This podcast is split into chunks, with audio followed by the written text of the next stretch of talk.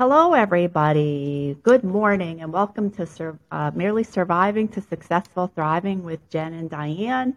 We're here to do a podcast this week, and our subject subject is a little heavy, but uh, like really, really informational, and um, and we're here to to uplift you in any way we can, and I guess like provide hope and love and support uh, for anyone who's listening. Um, our our subject today, our our topic today is on trauma and trauma bonding.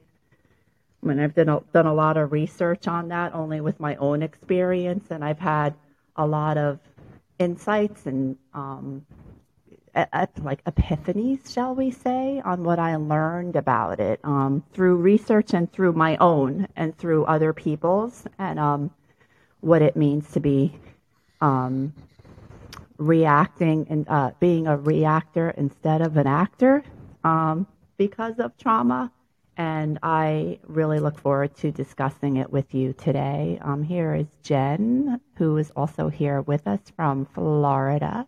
Yeah. And um, we're looking forward to having this conversation. So I'm just going to hand it off to you a little bit. I want to see what you know about it, what you've heard about it, there, it, it could go on for hours. We're going to have sort of a short podcast today of just because I have stuff going on, but um, 15, 20 minutes max. But um, so let me know what you think about trauma, what you've heard about trauma.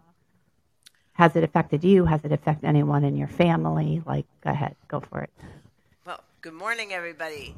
So, trauma bonding and, and how that's affected me in my life. I I stayed in a bad marriage for a lot of years. Um, I always wanted to um, try and keep my family together, even though I knew, you know, early on that it was unhealthy for me.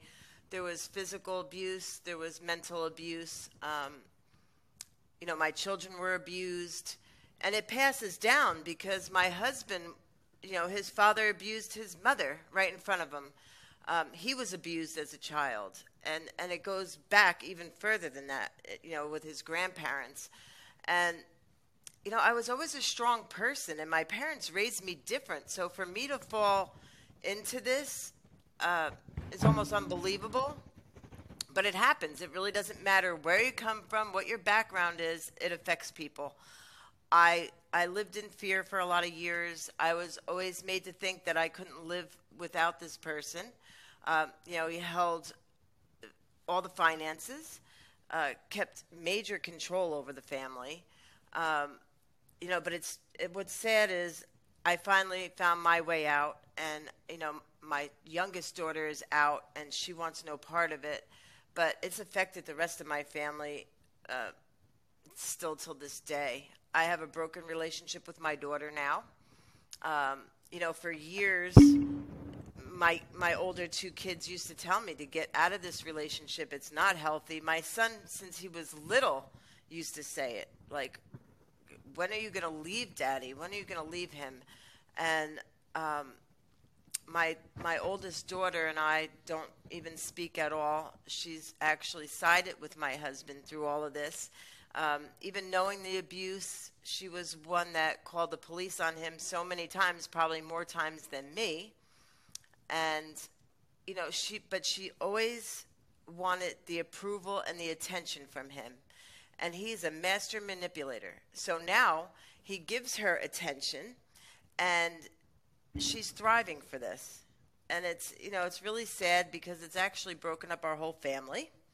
Um, she doesn't speak too much to my mother anymore. She doesn't speak to her her brother that much. Uh, it's really sad it's destructive.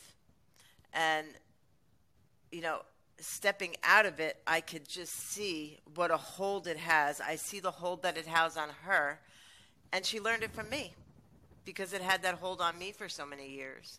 And it wasn't until I stepped back and got out of it that I could just see how damaging it really was. And, um, you know, I even watched the interactions. He talks to my youngest one that I have here in Florida with me on occasion, but it's always rocky because she stands up for herself. You know, mm-hmm. uh, he still tries to control her all the way from New Jersey, but mm. she's not having it.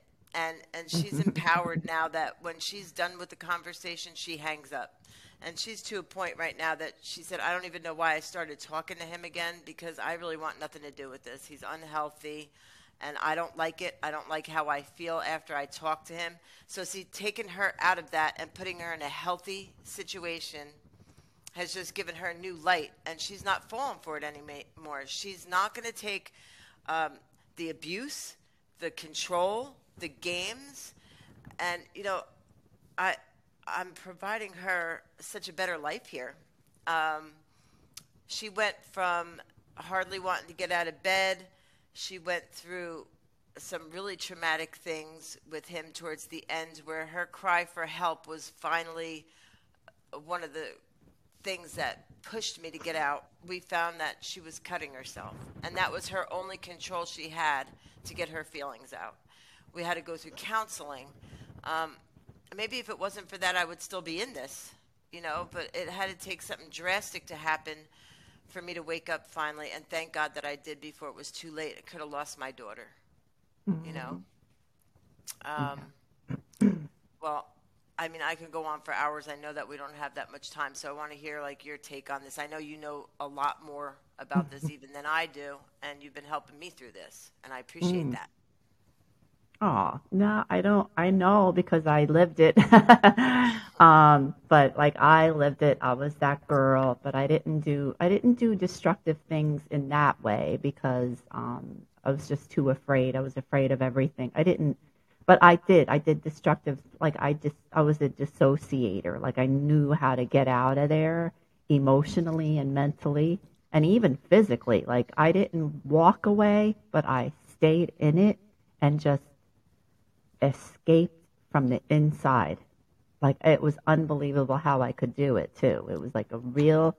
I. It's like I mastered the art of the disso- dissociating. Like you know, if something somebody did did or said something or I saw something that wasn't good, um, my dad was very rageful and he would throw things. He would go after my mother. And then there's still things I don't remember. I just know him. I just know he went after her. I just don't know what happened once he got to her because then I, I took flight. Like I said, I was out of there. Like before, I just like, whoop, I'm out of here. This isn't really happening. Like I was really good with doing that. And, um, and that is um, that is something that is very it's hard to detect in children today. Like you don't know that that you just think that they they have this learning disability. There's something medically, uh, psychologically wrong with them. They're put in classes for special needs. They're pay, they're yep. they're you know they're labeled dis, dis you know um, learning disabled. Um, they you, they don't even look at you in the eye when you talk to them. Um, you know, there are some legitimate learning disabled children. Yes, there's autism, and then there's all of that. Yet yeah, um, this is emotional. This is psychological. This is very hard to detect. And um, these children, I feel like, get lost in the in the muck because they aren't really disabled. They don't, you know, they don't really have like a condition called like autism or, um, you know, uh, you know, epilepsy or like whatever. But they, but they, and they're in the normal classes because they don't, you know, but they, they can't function and they can't learn and they can't focus on what they're doing. A lot of them are ADHD or a lot of them are, they call them ODD, like oppo- oppositional defiance disorder. And like there's reason, like they give it all these labels and all these names when all it really was is PTSD from being raised in a household that there was no guidance or support. I'm in a, another program that they say every they're supposed to have the four things: nurtured, guidance, support, and love.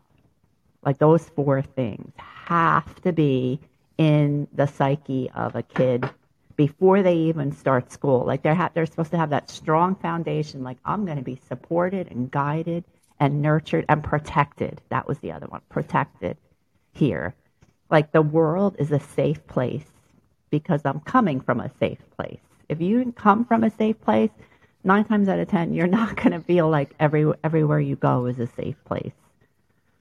So that's just the things like that I read about it. I just want to read this thing that I looked up, and it said like the the um the traits of somebody who is a trauma bond. So trauma bonding is you absolutely love even more so the person who abused you than the person who didn't, or anyone who is good to you, really. Anyone who loves you for who you are. You want to push those those bitches away. you want you want you you love the person that abused you. It doesn't matter who it is. It doesn't have to be a parent. It could be, you know, a brother, a sister, a friend, a coworker, a classmate or whatever you tend to just love that. And then you also talk to your friends and people, they're just a really great guy and they love me. I know that, uh, that you know, they, the, you know, it's equal to love. To be abused is equal to being loved.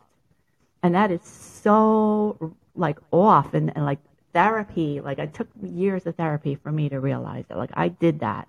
You know, I used to say all these great things about my oh my God, what was going on. And I, because I just didn't want to deal. I didn't want to look at, and you can't, when you're a kid, you can't look at the truth. You can't sit there, well, I think I'm being, I didn't even know the word abuse. I didn't know what it was. I didn't know the word neglect, you know. And no, I didn't get abused every day, hit, smacked, but like, like, no, there was happy times, you know, but the, the one, the, the slights and the things that did it were a lot of little things over time that drove me very deep into myself where I couldn't even get out. I was like in a self-imposed prison, you know. Um, so, and it happens to a lot of kids out there. I watch kids, and uh, I was at a. Sometimes I help out at a daycare for my my my daughter used to work at, and those kids, you could they're beautiful, and but you could tell the ones, you could tell the ones that are suffering, you know um and then we just try to give them extra love and like and and it's just absolutely amazing to be able to have the opportunity to do that. But it says here you agree with the abusive person's reasons for treating them badly. You try to cover for the abusive person. You argue with or distance argue with or distance themselves from people trying to help such as friends family members or neighbors you become defensive or hostile if someone intervenes and attempts to stop it, stop the abuse, such as a bystander or police officer. You're reluctant or unwilling to take steps to leave the abusive situation or break the bond. Because negative attention is still attention. Yep. You know, does like I can see it. Like if I'm angry like about something when my kids were little, they would try even further to try to get a reaction out of me, make me more angry because it's attention. They want a reaction. They would do the thing that you're telling them not to do so that they can get a reaction. And it's our job, the parent's job, to rise above that and know, like, oh, no, you're not. You're going to stop. You're, we're going to go over here. Just like change the subject, change their route of where they're going, and bring them over there. They don't know what even. They're just trying to get a reaction from you. They, I did, it happens with the girls that I take care of too. They try. They're like, oh, you know, like, and and then I'm like, okay, I could see myself getting uptight. You know, no, let's just change the route of where we're going. Okay, let's do this instead, and then it like it loses its sting. You know, but um, trauma bonding is a really big thing. Um, we have so much of it and there's so many people doing it and they don't realize I love this because it's just a name. It's a name. It puts a name to it. You know, that's all it is, they love the person and they take the side of the person who is abusing them because it's too painful and it's too um, you know debilitating really to know i'm being uh, I'm being abused. Like I have, I'm, you know, I'm being taken advantage of and I'm being victimized because you don't want to be a victim, you know, but you are and you can't like look at it because it's too painful to look at that and work on that in yourself. than it is to just go with the person that is doing it. Did you ever walk into a house with a dog? Like this, like I like. I used to think that I didn't like animals when I was younger, and the reason why is there's a long story behind that too. Like my we used to like abandon dogs and stuff. We'd get them and then we'd abandon them. You know what I mean? It was terrible. But anyway, later on, I'm a, I'm a young adult, and I went over some friends' houses, and I didn't like dogs. I was afraid of them or whatever, you know. And this dog would come up and everybody that loved the dog, it was like just sitting there letting them pet him. He didn't care, but I was the one that didn't want anything to do with the dog at all. I was like, mm. you know what I mean? Get, I'd walk away. The dog would come right up to me, crawl right up my butt, like, come on, go on, give me attention, give me attention, give me attention. And I went into the other room and followed me. And then it started barking at me because I wouldn't give it attention. What does that tell you? That's a dog. If a dog's doing that, humans are doing that too, you know? This dog wanted the attention from the person who did not want to give it to them. Yeah. It's human nature. That's it. Like human nature. What do you think about that? Like I totally agree with everything you're saying and you know thinking about my my youngest daughter, the signs were all there. She was put in special needs classes. She went all the way through up until we got to Florida. Uh, you know, then she was also vulnerable because she got made fun of for being in those classes. They try to say she's ADHD. They try to put her on medication. And she was vulnerable to bullying because she had low self esteem. I mean, this all goes along with this whole thing. So, my message of hope here we moved to Florida. They don't believe in putting them in a self contained classroom because they said it's a stigma and they don't want to have kids doing that. She has classes that have two teachers. One teacher teaches, one walks around and helps the kids. So she's already she's already made friends here. She wakes up in the morning, loves going to school. She told me yesterday how smart she feels. She goes, "Mommy, I'm learning so much more here and I feel smarter since we got here." She's happy you know, like she's breaking through all this stuff, and it's only in such a short amount of time. And I've been building her up. I'm like, you could be anything that you want to be. She's talking about college now. The kid had no dreams, no hopes of anything because she was always living in fear. Yeah. And mm-hmm. she tells me now, I feel safe. I always feel safe in this house, and I never have to be scared. Mm. That right mm. there alone is huge. We were always walking on eggshells, never knowing when he's going to flip. You know, if there yeah. was a couple of water bottles on the floor in their bedroom, like I would run around the house and try and clean things up. Like it was crazy. Even like if he didn't get the right sh- uh, spot at Shoprite, that would ruin his day. Like there was yeah. so many things to think of, like how I lived for so many years, just trying to keep this sickness together. It's like I'm so done with it. It's affected my whole family and um, you know, thank God that we're out of that. And Paige is doing excellent. And it's kind of funny. He called her the other day and was asking her how she likes school, and she told him, "I absolutely love school."